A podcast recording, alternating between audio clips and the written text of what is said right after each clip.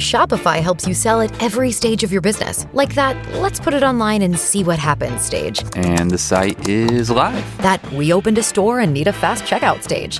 Thanks. You're all set. That count it up and ship it around the globe stage. This one's going to Thailand. And that, wait, did we just hit a million orders stage?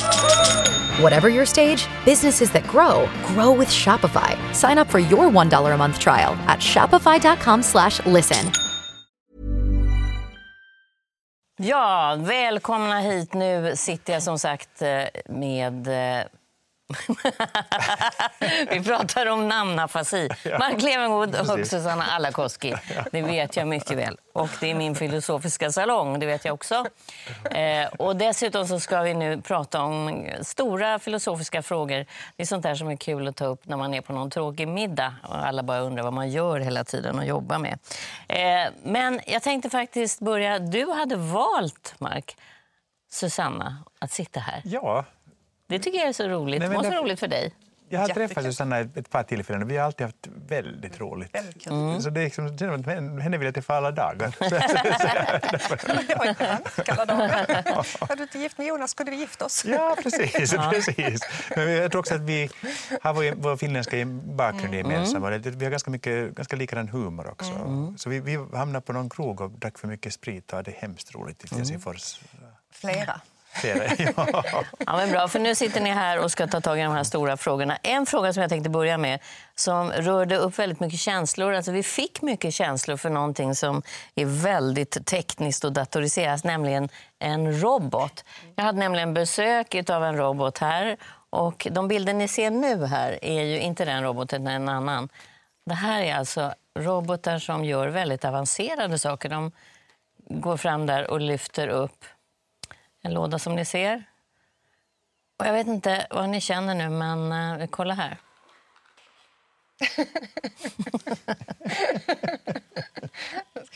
Så nu kommer den igen.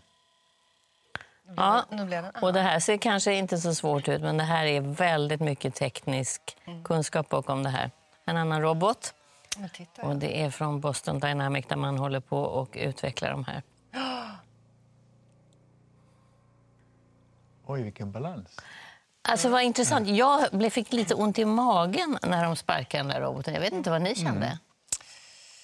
Jo, den sista som påminde om ett, ett Djur, ja. Alltså när man ser den rörelsen, att det går, då, då, då, då känns det värre ju, än att sparka på en, det som ser uppenbart ut som en leksak. Eh, Det skulle jag nog säga. Också Mm. det konstiga matematiken att man bygger något så dyrt och sen så sparkar man på den. Det känns att det- Men jag började lägga in mina egna mänskliga känslor i den där roboten och började tycka att det var fruktan, fruktansvärt illa tyckte jag om den här forskaren.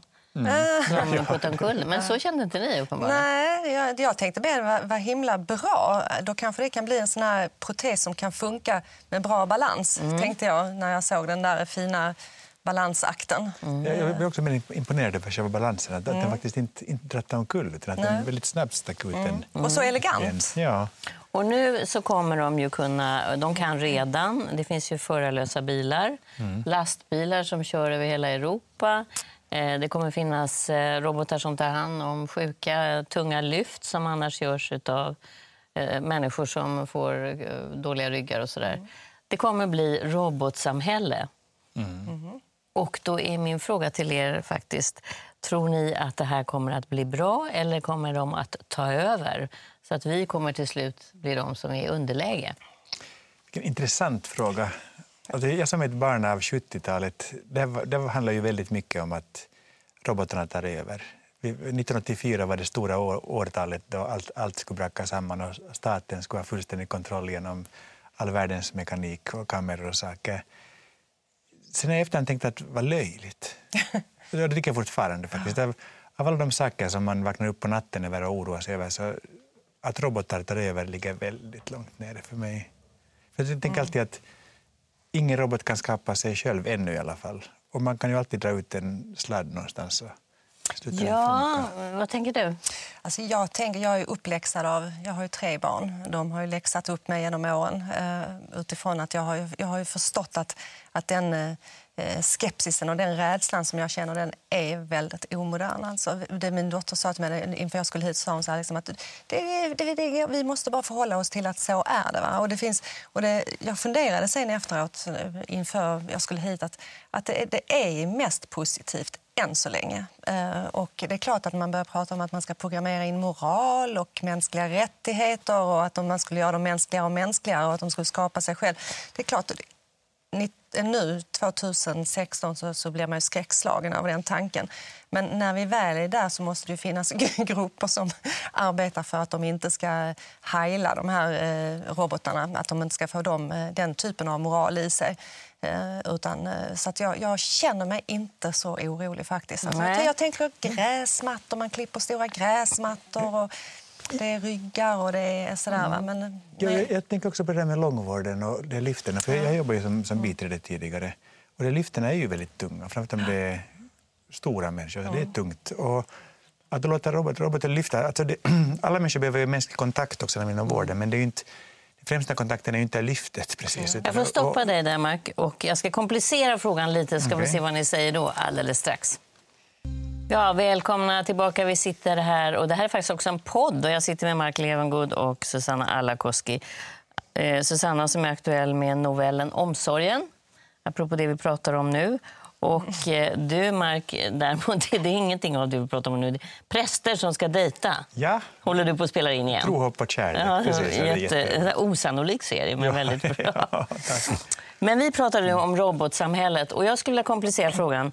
För Det handlar ju då till syvende och sist vem som har makten över robotar. Mm. För artificiell intelligens kan man ju utveckla väldigt, väldigt långt. Mm. Eh, redan nu så är aktier och affärer och så vidare är ju robotarna mm. överlägsna. Mm. Det finns ju andra saker också. Som är, vi har ju robotar som eh, fäller bomber och avfyrar ställer diagnoser. Mm. Fast vi har också robotar som gör operationer mm. och det är väl en bra mm. sak. Det, är bra alltså det, det, det jag menar att robotar i sig är ju varken bra eller dåliga utan allt handlar om hur vi använder dem och, och i vems händer de är. Mm. Och det farliga blir ju om, om vi har makthavare som använder det till egen nytta till exempel, mm. då, då kan det bli hur farligt som helst. Det är klart att eh, det, det kan verkligen bli jättefalligt. Jag tänker så här, om en, en, robot ställer fel diagnos, är det doktorn eller roboten som ska ställas till svars då? Det är massa nya moraliska eller etiska dilemman mm. naturligtvis. Om vem opererar fel, om det är roboten som opererar fel. Mm. Såna, såna saker kan ju vara kluriga. Eller en förarlös bil som, ja, eh, som kör över... Jag somnar när bilen kör. Det är bilens fel att vi krockar. Mm. Mm. Jag var full. Det var bilen som körde. Mm. Såna Det är klart att det är... Men får man köra förarlösa bilar när man är full? Nej, det får man ju naturligtvis inte. Okay. Det får man inte. Mycket man inte får göra som folk gör. Okay, det var nog en dum fråga i filosofiska mm. rummet. ett svar. Lagen säger nej. En öppning. men, men för, det här att man förmänskligar djur, man mm. förmänskligar robotar och att människor kanske kommer ha någon sån här kärleksfull robot mm. hemma. Det har de ju eh, redan. Men jag, tänker... jag tycker så. Jag har en sån här gräsklippare. Jag kan känna ja. väldigt mycket för den faktiskt. Ja. Jag har döpt den efter min morfar. Mm. Jag är inte helt säker på att att det inte funkar. Att ha en, att ha en robot som man kan få en konversation med. Mm. Jag, jag, tror att det kan vara ett substitut för en mm. kontakt. Och förstås inte en fullvärdig, men ändå, jag tror att ändå att ha någon som säger god morgon till en. Jo, jag tänker också, jag hade en dotter som då är allergisk. Hon uh, kunde inte ha pälsdjur, mm. men hon hade en sån katt som jamade någon hund, en sån här liksom, leksak. Mm. Och hon, jag hörde henne, hon ringde till sina kompisar och sa nu har den fått barn. den har fått valp, tio stycken. och jag, tänker att det var, det var en verkligt fin kärleksrelation eh, mellan att, att den hade ett sånt syfte. Och hon, ett tag klädde hon ut sig till hund hela tiden och hon skulle äta på golvet och sådär också. Eh, och då tänkte jag att, eh, att hon också hade blivit robot. men, men eh, jag menar, det var, det var en väldigt fin relation där mellan den här... Fast jag tror ibland lite att det var teknikfientlighet som spökar. Mm. För jag, Rädsla. Mm. Min, min kompis kom från Asien och han berättade att, att i Kuala Lumpur så trafikstockningarna är så massiva på eftermiddagen nu, så, så, så, nu, nu befarar forskarna att det kommer bli en totalstockning, alltså en stockning som inte, inte kommer att kunna lösas upp överhuvudtaget. Sitter fast? Alltså, det blir en permanent stockning. Och det vi förfasa oss över oj vad hemskt. Och så börjar vi tänka så här, Vadå permanent stockning? Det är ju klart, det är ju bara en myt. Det, det är ju bara att plocka bort första bilen och andra bilen så lyser man upp en stock. Det är ju inte så att det blir hugget i sten för Nej, att det är en trafikkö. Liksom. Utan- Men det är också det att vi, att vi lever i en värld som vi inte riktigt kan omfatta som enskilda individer längre. Och, och, och, och, och då, gör vi- då blir det spökhistoria som istället handlar om om de här robotarna som plötsligt kommer att leva en egen vilja. Men det kommer inte att bli så. Men det är just den här känslan, man kan inte läsa av en robot på samma sätt som man kan med, man inbillar sig att man kan med en människa. Så det blir någonting man inte har makt och kontroll över om man släpper det dit, och där, där, där, det är ju min farhåga också, om jag ska dra ut min farhåga långt, så är det ju vem programmerar och vems moral och vems känslor, mycket känslor, lite känslor och eh, gott och ont och allt det där. Om, om man drar ut den tanken så väldigt, väldigt långt, att de skulle bli, ta över så att säga. De nya människorna är robotar med, med artificiella känslor och sådär. Det är klart att eh, då får man hoppas att det är ohyggligt goda människor som programmerar och som står för mänskliga rättigheter och sådär. Och det kan man inte veta. Det- det kan man inte veta. Skulle ni vilja på ålderns höst ha en robot istället för en sur eh, sån där vårdbiträde som kommer som är jättetrött på sitt jobb och kanske... Jag skulle vilja ha ett snyggt vårdbiträde. Ja, men om inte det går, då måste vi välja. Alltså, surt, hembit, alltså, surt vårdbiträde eller en robot. Eh, Jag skulle välja det sura också. För också, alltså, sura människor är inte alls, o, alls ointressanta. Alltså, det, det, det, finns- det är mycket spännande att hämta sura människor. Jag skulle nog ha en, en robot som avlastade mina barn, som kunde umgås med ungarna. Så kunde roboten eh, göra allt det där som sparar deras ryggar och, och allt det där. Det, alltså, ha liksom en, en sån avlastande robot hemma.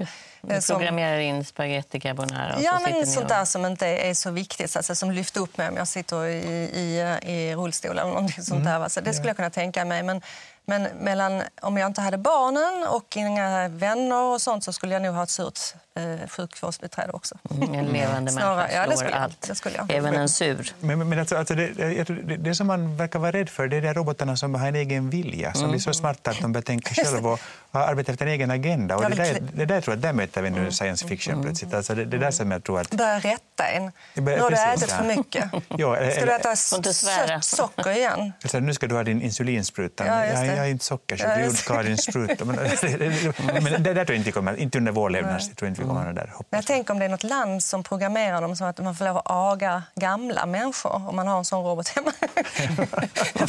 Tillåter liksom Får du lite stoff nu till någon ny roman? Hörrni, eh, vi byter ämne för vi är ännu inte där, men vi är ganska nära där faktiskt. Det kunde man se här när vi hade besök av Ariel här i studion. Det var faktiskt fascinerande. Nästa eh, frågeställning den handlar om det tema vi har haft den här veckan. Och vi har pratat om försoning. Och min fråga är, måste man försonas? Man måste försona sig, men man måste inte försonas med andra. Tänker jag. Alltså, alltså och det händer saker i livet och då tycker jag först att man, man alltid ska försöka förlåta. För om man inte kan förlåta så blir man själv kvar. Alltså då, tar det kommer, då kommer det som, som har hänt kommer att ta mycket kraft av en och mycket energi. Och det, det är bara negativt. Alltså det är bara en slags spiral som är negativ. Och kan man inte förlåta så måste man försona sig med det som har hänt. Och det gör man i sig själv. I sig själv, ja. Men, att, men man måste inte försonas med andra människor. Alltså, varför ska man, alltså, om, om någon förgriper sig på mina barn, varför skulle jag någonsin försonas med den människan? Eller tänker jag fel? Nej, jag, tänker, jag är nog inne på ditt spår. Att, att, eh, jag tror att eh, försoningsprocesser, jag tänker liksom apartheid, jag tänker kyrkans vitbok om samerna och sådär nu, att, att, att sätta igång försoningsprocesser mellan eh, hemskheter som har hänt men också mellan människor. Eh, men bara för att kyrkan vill be om ursäkt eh, för samerna så behöver inte samerna försonas med kyrkan. Och jag behöver inte heller försonas med någonting som har hänt mig eller jag behöver inte förlåta handlingar. Eh, Men däremot så behöver jag komma till ro själv eh, med, med svåra saker som jag har varit med om. Eh, Men jag, Men finns inte handlingarna med då där? Nej, det, jag, jag menar att det finns handlingar som är oförlåtliga eh, och som jag inte behöver som människa försonas med. Eh, Jag, jag tänker så här, jag har mycket själv tycker jag, i mitt liv eh, arbetat på försoning och varit stolt över att jag har försonats med saker som har hänt i min barndom till exempel. Och så där. Tills eh, Anna Wahlgrens dotter Felicia var här som har skrivit en bok om sin mamma och den process som de gick igenom och sa att Nej, det är, ingen, eh, det är inte så att jag tycker att man måste försonas. Hon vände upp och ner på det, därför det kräver också många gånger att den ena ger till den andra och det tyckte hon inte att hon ville. Men vad, vad finns det långsiktigt att hämta i det? Nej, det är att, intressant. Att, att gå ut ur livet och säga jag försonades aldrig med mina föräldrar Mm. känns som att det ändå är att dra en nitlott i det lotteriet. Man kan säga att jag förlät aldrig vad de gjorde. Mm. Men jag har försonats. Precis, ja. Mm. Men, men, alltså, det, det, det, det tycker jag, alltså, om man inte kan förlåta så tycker jag att man ska försöka försonas med det som har hänt. Mm. Eh, men Men försona blir ju att acceptera på något sätt. Att, att, att, eh, att, eh, förson, mer, att, mer att försonas med sitt öde på något sätt. eh, För mig än att, än att, att nödvändigtvis försonas med en händelse. Eh, Det, jag tänker att man behöver skilja på det. Det är ungefär som också att säga eh, jag, om jag är dum mot dig och jag säger förlåt mig, då kräver jag att du ska förlåta mig. Men jag, om jag säger jag ber om ursäkt, då kräver jag ingenting tillbaka. Mm, det är intressant Ja. att man kan använda inte det. Det har inte jag Och tänkt för att då Mm. blir du fri att förlåta mig eller att bara ta emot min ursäkt. Du får förhålla dig. jag var med om just det där idag faktiskt. Jag, jag, jag, jag, jag kom åkande och så var det en liten, liten tant med en gång, gånghistoria som skulle över gatan. Och så började hon gå och hon gick jättelångsamt. Hon gick så liksom fem meter i timmen. Så jättelångsamt gick hon. Och så var det en taxi bakom mig som började tuta på mig. Och jag blev så arg så jag gick ut ur taxin och knackade på hans ruta. Och så sa jag, du ser ju att det är en dam som går över gatan. Och då sa hon så här, jag ber om ursäkt. Och jag kom helt av mig. just det. Jag som hade arbetat upp så fin Ja, ilska. just det. "Ja, ja, Hade han sagt då." förlåt och fortsatt göra... Det finns ju många som säger förlåt att jag gjorde det här och så gör de det igen. Medan Ja. att be om ursäkt är, det är någonting annat. Men är det, är det finare att... Alltså för mig är förlåt ett mer känsloladdat ord än, ur, än jag ber om ursäkt. Ursäkt är mer så här, jag ber om ursäkt för att jag spillde kaffe på bordduken. Men förlåt att jag krossade ditt hjärta. Förlåt Jag ber är om ursäkt att jag krossade ditt hjärta. Det låter inte lika Men, men, starkt. det låter, det låter, inte seriöst faktiskt. Nej, det, jag tänker också att förlåt är mer i nuet. Att, eh, jag, och det är också det här om, det, om jag spiller, det inte, finns inget uppsåt i det. Men att tränga mig före i en kön är en väldigt egoistisk eh, handling. Eh, Så att eh, förlåtelsen ligger mer... Det mer så här, man kan, förlåt mig för det som hände just nu. Och Det, det kan vara en mindre sak. Men, Jag tänker att eh, förlåtelse kräver ju någonting av den andra. Mm. Som är ganska uppfordrande. För att jag ber ju dig Mm. att släppa mig fri. Jag vill, inte, jag vill inte ha de här skuldkänslorna, jag vill ha din förlåtelse. Precis. Medans jag har aldrig tänkt på det där om man säger jag ber om ursäkt, att det skulle vara enklare, men det kanske är. Eller, Det jag väger tycker- lite lättare. Jag tycker det är lite schysstare. På något sätt. Jag tänker om saker som jag har gjort med mina barn som jag ångrar. Eh, kan jag, jag, de måste ha rätt att vara förbannade på Ja. mig eh, tills det är över för dem. Så att säga. Då kan jag be om ursäkt och så kan de förlåta mig den dagen de vill det. Eller aldrig. Ja, du menar så. Jag, jag tänker, jag- då, då när staten skulle ha den här upprättelseceremonin för alla barn som har farit illa, då ledde jag den ceremonin i Stadshuset. Och, och den var ju enormt känslomässig och det var en oerhört halkig balansgång för att det var så mycket upprörda viljor från en massa olika håll. Men sen fick jag så mycket brev efteråt där, där folk beskrev att fast det var så smärtsamt och så hemskt så det är då ändå början på en läkning. Och, och, och då tänkte jag mycket på det här med försoning. Liksom, och, Men det folk sa då, Mark, det var faktiskt... eh, Eller som man hör ofta när såna här försoningsprocesser inleds, eh, om det är, när det är stat eller kyrka eller något, ett land som tar initiativ, så är det ofta det är i alla fall skönt att ha fått en ursäkt. Ja, det är det de precis. säger. Eh, Det är inte, betyder inte att de har förlåtit, men det är skönt att ha fått en ursäkt. Mm, Och vad är det då? Att man har fått rätt Det är att ha till, blivit- sin att- egna, till sin egen orättvisa behandling? Eller... Man har blivit sedd i att någonting blev fel. Precis. Det är det det handlar om. Att, eh, och det är otroligt viktigt för oss att eh, som människor att bli sedda i, i missgärningar. Alltså att eh, det här var inte rätt, det som Ja. hände. Det var inte rätt. Och det, Och då är det ju så intressant varför det är så svårt ja. att få den där förlåtelsen eller ursäkten. Mm. Att det sitter så hårt inne när man vet vad gott det kan göra och vad, att läkningen kan börja. Mm. Det är dumt att inte inleda sådana Vad tror ni det processer. beror på? Är det att man förlorar någonting själv? Man måste ju erkänna sin skam, tänker jag, Det är- över handlingen. Jag, jag tycker det är svårt att be om förlåtelse. Det är lättare att be om ursäkt. Mm. För, för, för, alltså, ursäkt, då rör vi oss ändå, ändå fortfarande i min värld inom en, en slags Magdalena Ribbing-perspektiv. Liksom. Så jag ber om ursäkt. Men, en förlåt måste komma från hjärtat. Det kanske är en klassgrej också förresten, kommer jag på nu. Liksom att man säger ber om ursäkt. Att det finns något, något sånt där liksom... Ja, Jag vet inte. Man har för, mig är det så här djupt... I beg your pardon. I beg your pardon. Men varför Ja, har du svårt? Jag, tycker bara, jag, vet bara att det är en av de sakerna som Jonas är på mig på. Att han tycker att jag har svårt att säga förlåt. Och jag vet att han har rätt i det också. stör Men, men kan du få tag i vad, vad det handlar om? För det tycker jag är intressant. Är inte det Ja. såna små saker i vardagen? Mycket så. Mycket så. Men, men ändå så när man ser att en människa blir putt och man tänker att det var lätt det att säga förlåt och så gör man inte.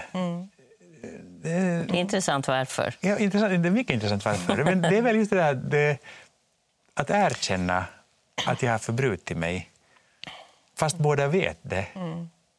Varför är det svårt? Ja, varför är det svårt? Men ofta är det ju, de sakerna tycker jag sker i, i stundens hetta. Att man gör någonting, att man trampar någon på tårna så där i vardagen. Det är mycket svårare tycker jag än att be om ursäkt för någonting som har pågått i tio år. Ja, ja. Alltså att, att jag, det var en tid i mitt liv jag mådde inte bra, det var en tid i mitt liv då jag... Och det var en tid sådär, va? Medan förlåtelsen är mycket mer omedelbar och det är väldigt svårt att be om eh, ursäkt eller säga förlåt eh, när man fortfarande är i affekt så att säga och man fortfarande behöver tänka om sig själv att det jag gjorde var rätt. Det, det, och just det, aff- affekten är en sak. Mm. Och grejen är också att när man, när man väl sen får ur sig ett förlåt så, Mm. så tänker man så här, ah, om jag hade sagt det lite tidigare skulle jag sluppit liksom, en Mm. sån tråkig kväll som det här blev. Och så det är dumt. Man, jag ska, jag ska banne mig att arbeta hårt Ja, på det här. nu får vi jobba på det här. nu var det- Jag var det känner igen det där, mig, fast du, jag. hos mig är det tvärtom. Jag kan be om förlåtelse, men inte Sten. Ja, okej. tycker jag i alla fall. Ja, hörni, eh, vi har en ny stor fråga och den handlar om kärlek. Den allra första kärleken är den omöjlig att känna senare i livet. Eh, älskar en människa på djupet bara en enda gång eller kan man göra det om och om igen?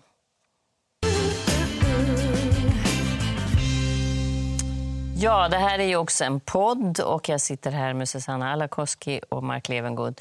Och vi, ni får gärna där hemma skicka in frågor. Jag har fått en tittarfråga och det handlar ju om den allra första kärleken, om den är omöjlig att känna senare i livet.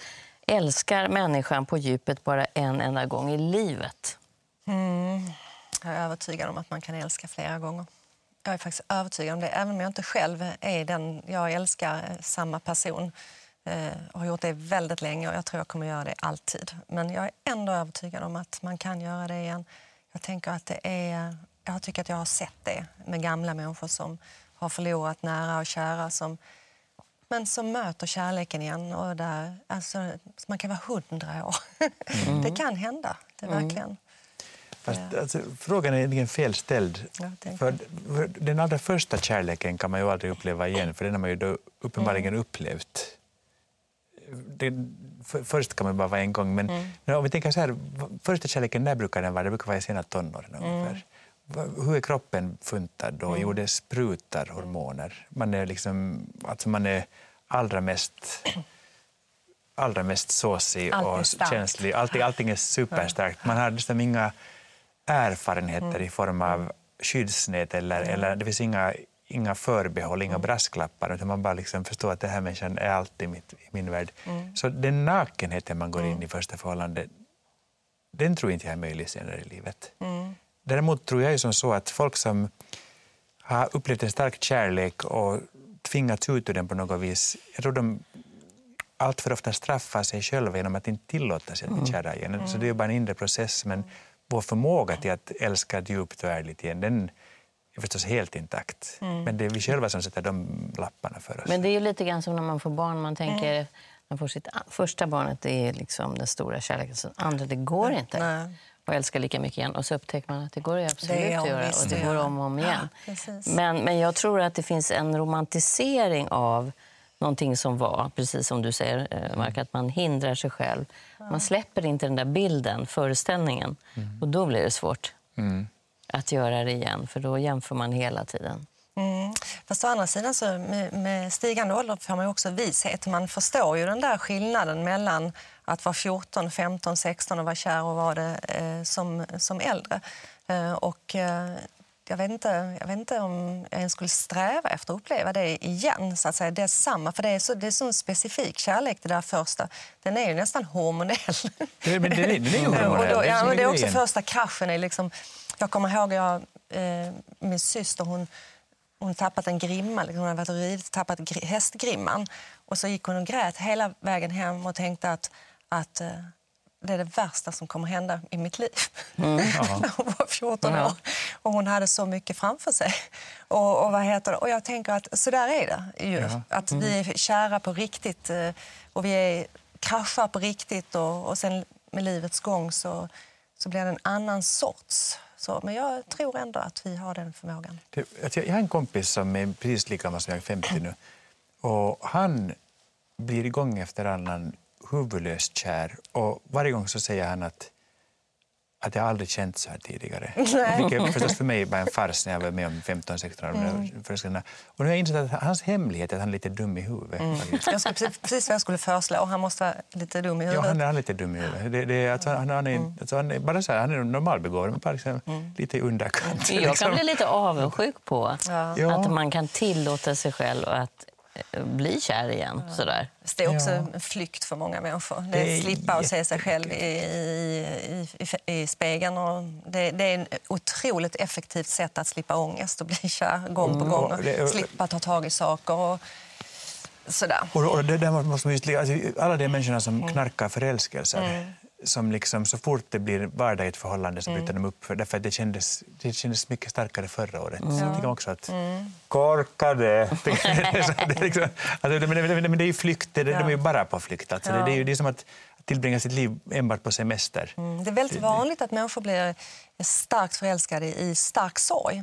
Eh, Just det där, för att det, är- det, det, är det bästa sättet att slippa sorgen, det är att bli euforiskt kär. Eh, Berättar min terapeut för mig att hon hade stött på det. Jag drabbades själv av det vid ett tillfälle, att jag blev starkt förälskad när jag var i stark sorg. Då min terapeut sa till mig, lägg av, sa hon. Och jag liksom, som en robot, jag bara så här, blev nollställd på något sätt. Jag, Gud, vad håller jag på med? Det var ett sätt att fly från Eh, Så, och det, finns, det där med att bli kär, man kan ju bli... och Jag kan bli jättekär i, i både eh, kvinnor, män och vänner och någon jag ser på tv. Och så där. Man, alltså man kan bli så helt... Åh, liksom. Men det är en helt annan sak till att, eh, till att, eh, alltså att ha känslan till att leva ut den. Det är så intressant, för om, om man lever i ett bra förhållande så blir man ju inte förälskad. Alltså, kroppen är programmerad så liksom att, att förälskelse är alltid ett, en signal på att man söker efter förändring, uppbrott och förändring i sitt liv. Det är därför otrohet är så svårt att acceptera om man blir utsatt för det. Mm. Det är ju ett tecken på att det inte är bra. Behöver det vara det?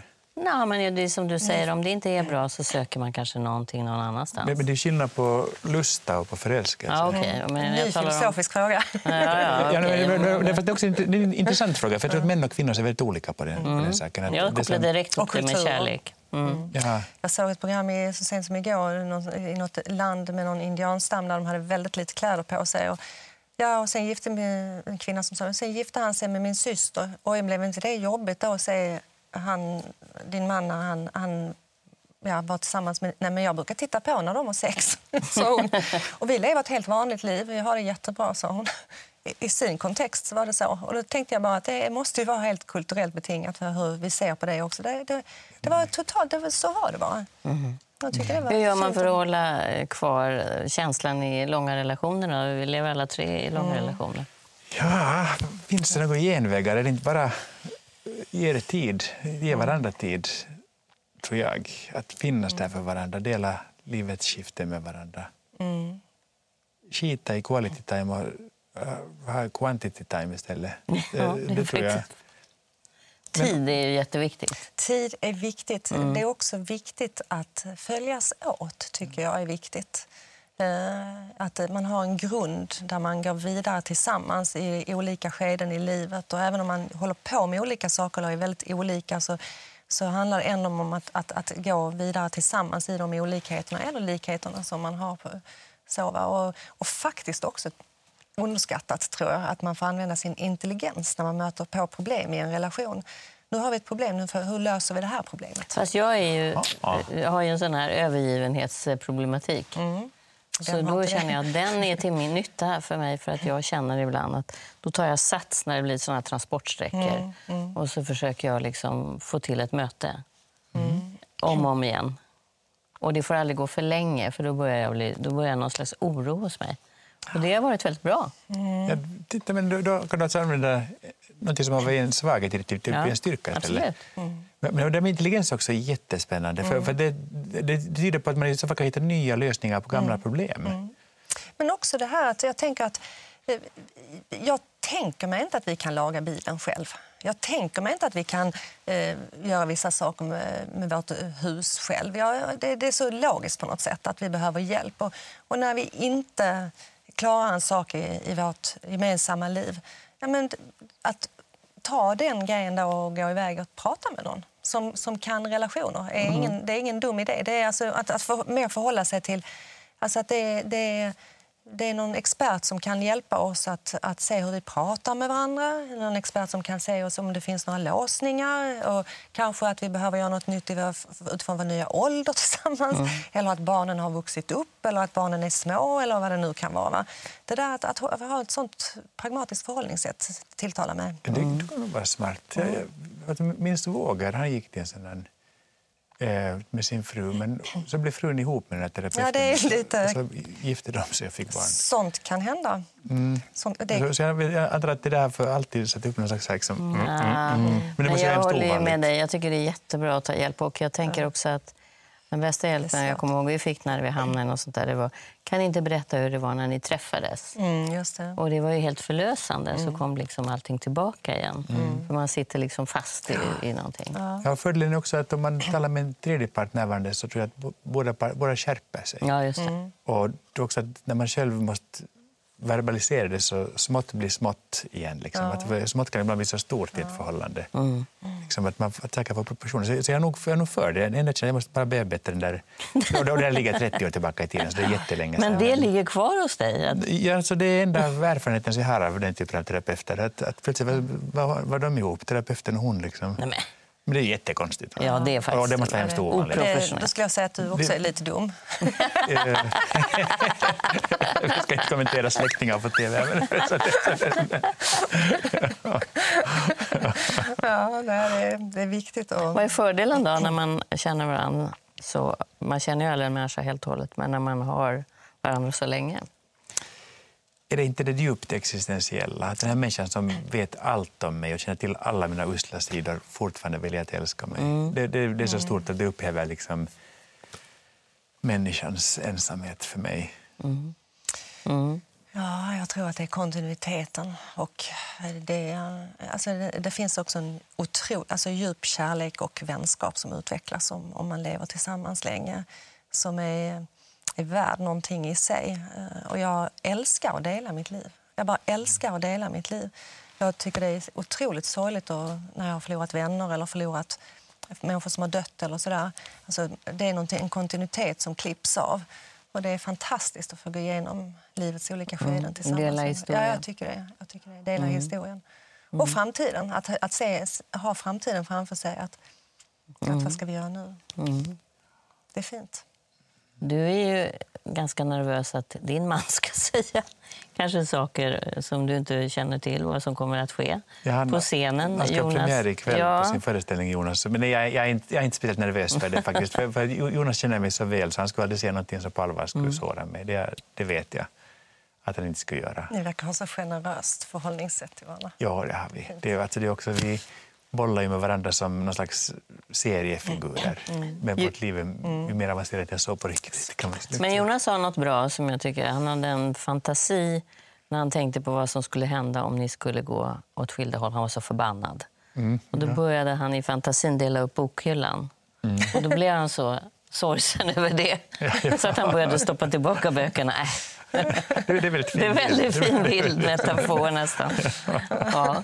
När vi skulle skiljas en gång så sa, då planerade jag i, jag tänkte det enda stället som jag har råd att köpa något boende det är nere i Skåne. Då får jag flytta dit, tillbaka dit. Och då, och då säger jag att men, då flyttar jag efter. säger.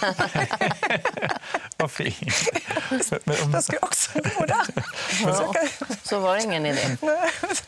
apropå, apropå att dela sitt liv, så Martin Kellerman hade ett jättefint sommarprogram. Och, och han berättade att han hade en önskedröm och att han skulle samla sina närmsta vänner i ett hus på ett berg. Och så finns det jättemycket mat och vin där uppe.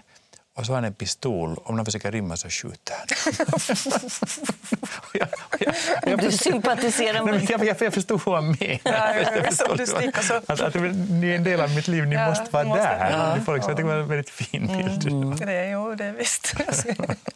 För det är inte så ofta man egentligen talar om och kanske lite grann hyllar eh, långa eh, relationer som ibland beskrivs som slitna och liksom, eh, hur kan man hitta Det är en någonting? myt. Det är myter där att det sliter klart. Det- Jag, jag tycker det är väldigt högt. Jag kommer ihåg en gammal kvinna som eh, mamma till en kompis med som när hon, jag hade levt ihop med Mats i 17 år så sa hon så här så länge med samma man var tråkigt. Ha sex hela tiden, samma man. ja, och jag så bara tittar på henne. Det finns eh, också Men det är ju något- så många resonerar, att det Ja, är nya och så Ja. händer Men det är saker inte samma. Det är ju inte samma om man lever ihop i 30 år. Det förändras. Ja, och du sa något, du sa något du sa att, att i, i den ålder vi är nu, Mm. alltså förhållande förnyas ju också med oss hela Mm. tiden. Så måste det ju vara, för vi har aldrig varit 50 år tillsammans tidigare. Nej. Och nu blir det... Det får bli slutordet. Det tycker jag var fint slutord. Tack så Ja. jättemycket. Tack. Det var- Tack det var för ditt att ni kom. faktiskt. Tack för att ni kom båda två. Och eh, till er där hemma säger jag trevlig helg. Fortsätt och filosofera hemma, det är kul.